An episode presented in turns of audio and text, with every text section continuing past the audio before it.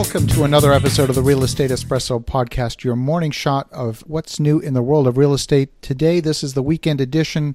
We have a very special guest for you today. Our weekly editions are short form podcast under five minutes with what's new in real estate. And on the weekends, we interview people who are real estate developers, real estate investors, folks who have a very interesting story to tell. And today is no exception.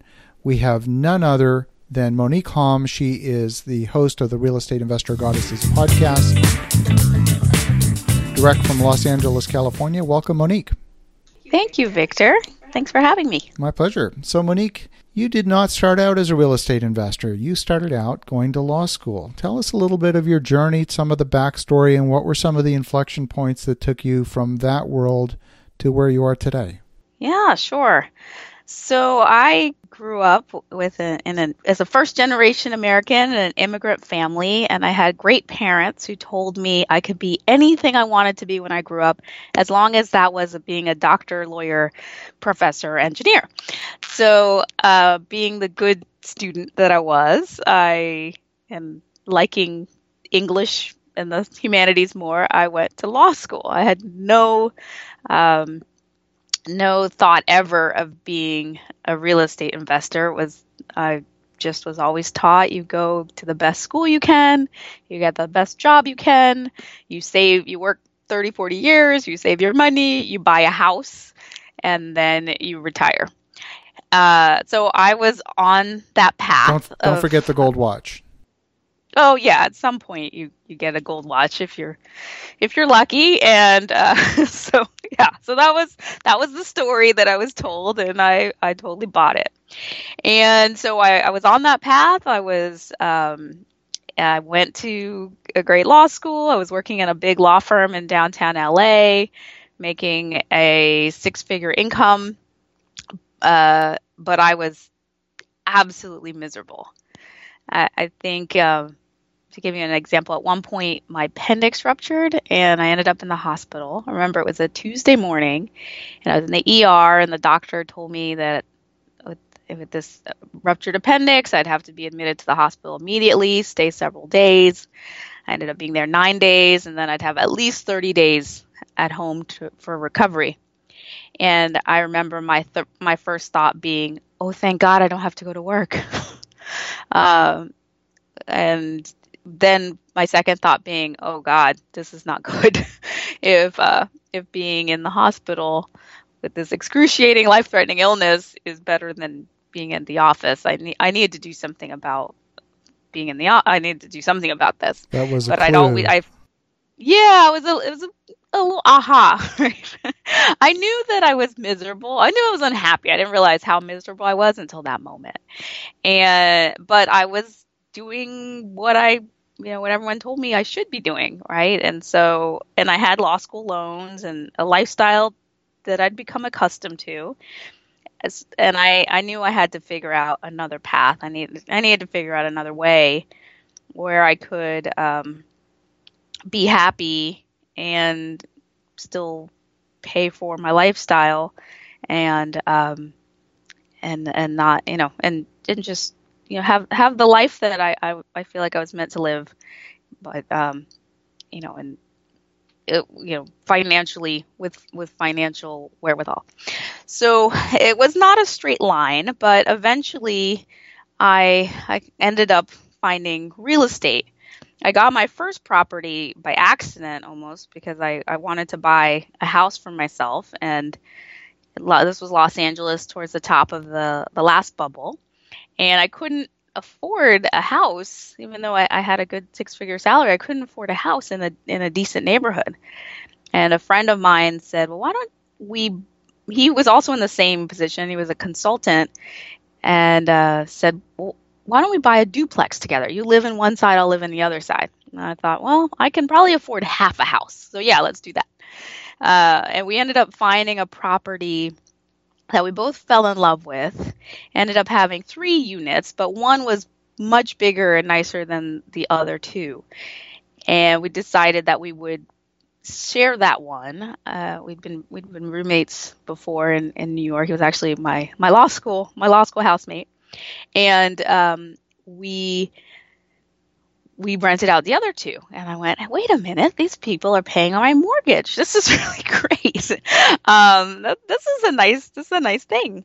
And when I met my husband, he had a couple of, uh, he had some rental properties and, and we, we started off in that way. I still wasn't thinking about it as a full time gig, but, um, it, it just, it developed into into something. I got we fell in love, or I fell in love with those HGTV shows, and it looked really fun to flip. And at one point, we sold a uh, one of the duplexes, and we ended up flipping for a few years. And we started right after the the market crashed when the houses were on sale. So we we got in at the right time. I think we started in 2010, and and did that for a few years, but it started getting uh, more and the prices were going higher and higher the margins were getting slimmer and slimmer. And even though it was really lots of fun to do a flip after every one we had to start all over again in order to to make and to make money. And i thought i'd, I'd rather buy and hold. Um, so we started looking for uh, what what I could conceive of at that time as the, the next best thing, which was a fourplex in LA. And we couldn't find anything that cash flowed and that made any financial sense. And at that point, I, I had the pleasure of meeting Robert Helms, of the real estate guys radio.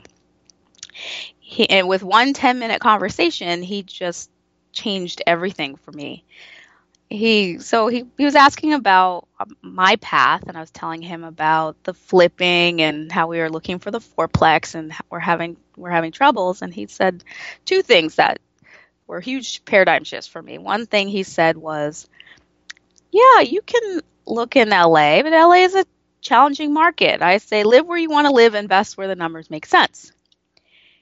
And that's a pretty obvious thing in hindsight, but I'd never thought of it. I always thought you had to invest where you could drive to the property, touch the property.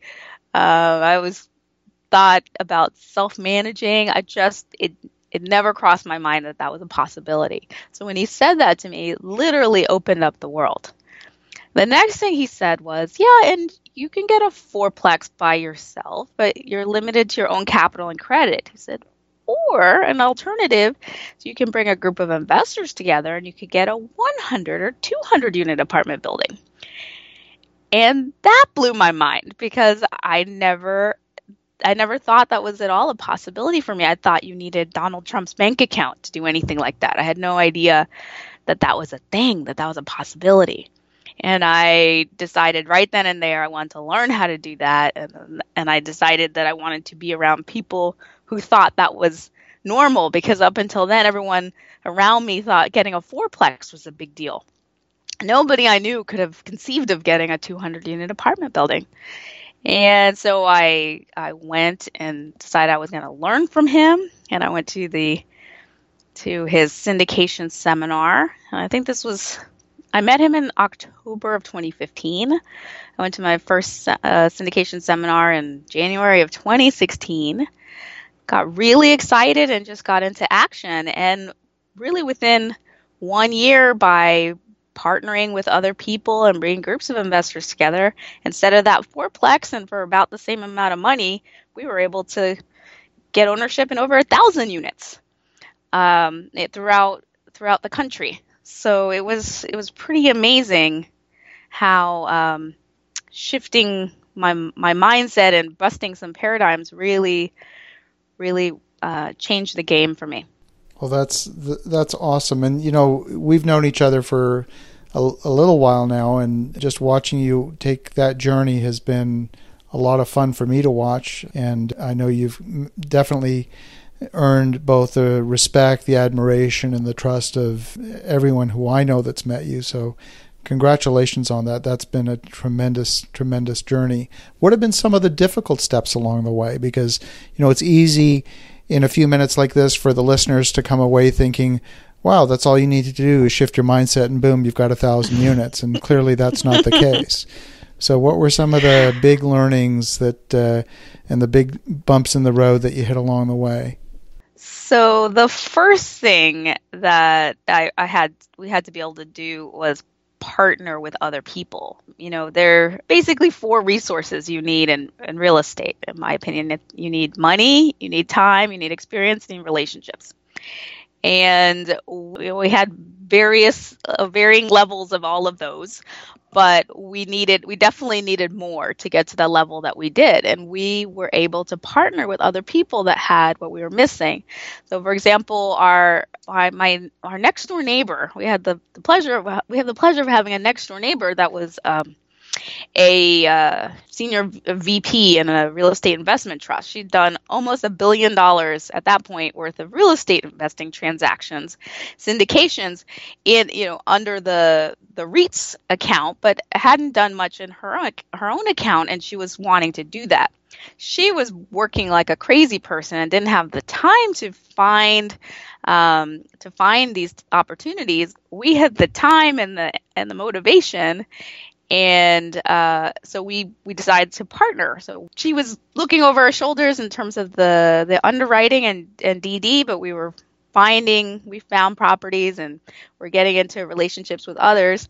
And a lot of people probably would not have taken us seriously and given us the time of day if it was just us as flippers looking at apartment buildings. But our team, I'm putting that in quotes, had um, you know had done almost a billion of you know at that point 900 million dollars worth of real estate investment transactions. So as a team we looked really great even though most of that all that experience came from her. So we were able to partner and leverage her experience to get taken seriously and um, get our foot in the door. And we partnered with others to uh, to find to to pay for the investments. And so it was really through partnerships that we were able to do that. Um, and then in terms of bumps in the road, I mean, the, the bumps had, have really come from be, having the wrong partnerships, right? We at one point we had um, great property management company on paper for one for, for some of our projects, and they were not they were not working out, and they were sinking our investment. It was a lot of trial and error and a tough breakup, but we had to do that to find the right the right fit. And another project, you know, we ended up investing with um, with somebody that my intuition was telling me was probably not it was not the right deal, but I just I discarded my intuition and went ahead and and that was a that was an investment that didn't end up making any money. So the, it, the you know the bumps have come from usually when I've disregarded my intuitive guidance and and gone ahead with somebody that looks great on paper but wasn't wasn't the right fit. But being able to get into partnership with with people with the the right people has made all the, the difference and where we've been able to to go and how we've been able to make such leaps so quickly. Well, and that's awesome, and I, you know, I love the fact that you've um, probably without even knowing it, hit on some of the main things that you know I wrote about in my book Magnetic Capital. You know, we talk about the five principles of raising money: relationship, trust, results. You know, you didn't have the track record, so you partnered with someone who did and borrowed some of that credibility. Um, and by having them on your team, you legitimately had that credibility. You weren't just making it up. You found compelling opportunities and you focused on getting the alignment that was needed to raise the money. So you know that's that's awesome. And the other shift that you made, of course, you know, money comes in three different ways. It comes through an earned income approach, which is what you started with when you were flipping houses. Comes as residual income, what some people call passive income. I don't like that term because there's very little mailbox money in the world. Uh, residual income. These real estate projects, these are businesses. I don't care what anybody says, they're businesses, and they do throw yeah. off residual cash, but you've got to still manage them as a business. Um, and, and then, of course, capital gains. And most of the wealth in the world has been created through some combination of residual income and capital gains. And by shifting your focus away from the earned income to residual income and capital gains, you've set yourself up for you know your lifestyle, for your family, for next generation, and so on. So that's that's awesome. That's awesome. I hope the listeners are inspired by this. It's possible. This is not, you know, some rock star doing the unnatural. It's simply a matter of getting around the right people, and um, and of course, you've continued to invest in developing new relationships. Uh, certainly, being in Los Angeles helps because there's lots of great people in the LA market. but you're not, Yeah. of course, investing in LA. You're investing nationwide. How have you developed relationships to help you outside the LA market? So I travel outside. I go to different conferences. Um, you know, I, I invest a lot in education and I invest a lot in networking. So I I go out and that's helped that's helped me create the relationships. I also created a community for women real estate investors called Real Estate Investor Goddesses, and now we have women. Uh, I think we're I think we're in about we have women in about 38 states and four countries and um, and so that that also has been a great network having you know all these women from all over the the country and different parts of the world that can that we can rely on one another and um, you know you are the shared cap you know intellectual capital that's in the group to um, to to take us you know take everybody higher together Well, that's awesome. And you've got a podcast as well.